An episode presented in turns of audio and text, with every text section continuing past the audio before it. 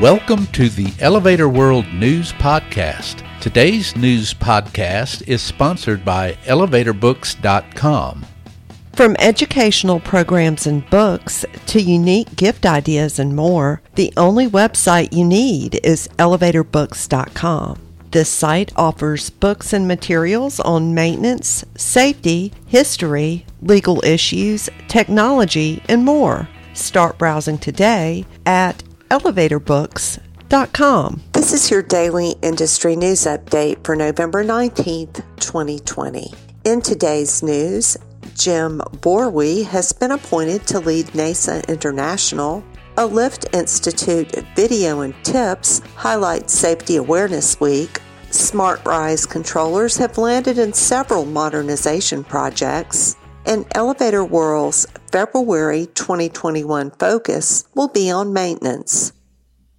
James L. Jim Borwey, most recently manager of the Elevator, Boiler, and Amusement Ride Bureau for the state of Iowa, has been appointed NAESA International Executive Director, NAESA President Christopher Shade announced on November 17, filling a position held by Bob Shepherd, Borwey starts his job on January 1st, 2021.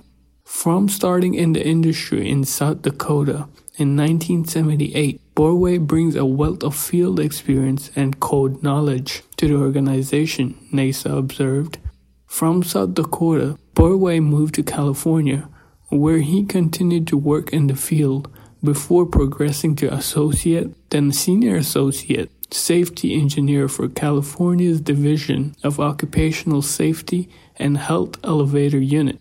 In 2005, Borwey began work for the state of Iowa, welcoming Borwey and thanking outgoing executive director Bob Shepherd for his years of experience. Shade said Borwey has been a longtime member of NAESA, QEI certified since December 2000 a member of the NAESA board of directors and leads and is involved in numerous code and other committees. To mark Safety Awareness Week, November 9th through 15th, Amsterdam, Netherlands based notified body Lift Institute produced a video in which a young father, Renault, accounts an incident involving his four year old son Ezra, whose arm became trapped in an elevator door. At a moment like that, the world collapses, Renault said. Yes, his arm is stuck, and there's not much you can do. You definitely feel a bit of panic, he continued. To prevent such incidents in the future, Lift Institute offers a section on its website with tips on teaching children how to use elevators safely. Child psychologist Tisha Neve notes lifts have a magical attraction for young children which is why they must learn to use them safely from an early age. She goes on to explain the best ways to talk to children about staying safe when riding elevators. As for Renault, he was able to free Ezra using a claw hammer and a piece of steel pipe to pry open the door. To watch the video and learn tips for safety, follow the links in the news item at elevatorworld.com slash News SmartRise Engineering of Irving, Texas recently installed its C4 controllers in projects in New York City, Pittsburgh, Pennsylvania, and Charleston, West Virginia.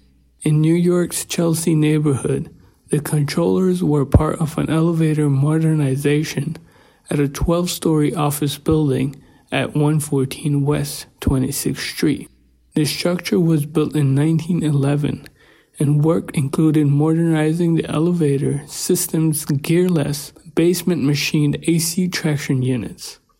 In downtown Pittsburgh, the seven story, 88,000 square foot Andy Warhol Museum will have a geared overhead traction elevator system outfitted with C4 controllers.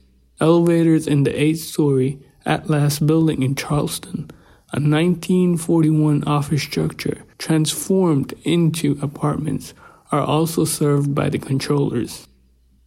Elevator World's February 2021 issue will focus on maintenance. This issue will also include a continuing education article, and there will be bonus distribution at Expo Elevador in Brazil, planned for March 1st through 3rd, 2021. The deadline for editorial submissions is December 15th.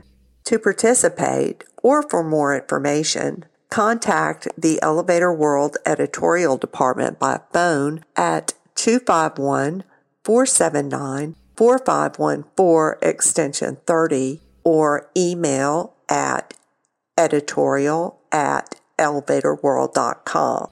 To advertise, contact extension 38 or email advertising at elevatorworld.com.